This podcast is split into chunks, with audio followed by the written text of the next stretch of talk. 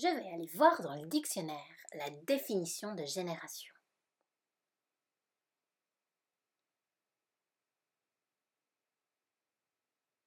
Je cherche la bonne page. Hmm, voilà, j'ai trouvé.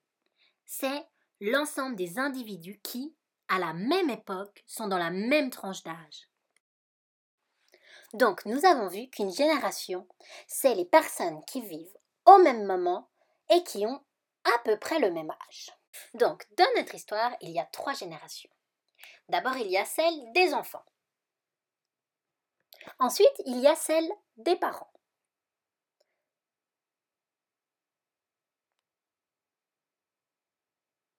Et puis finalement, celle des grands-parents, donc les parents de nos parents.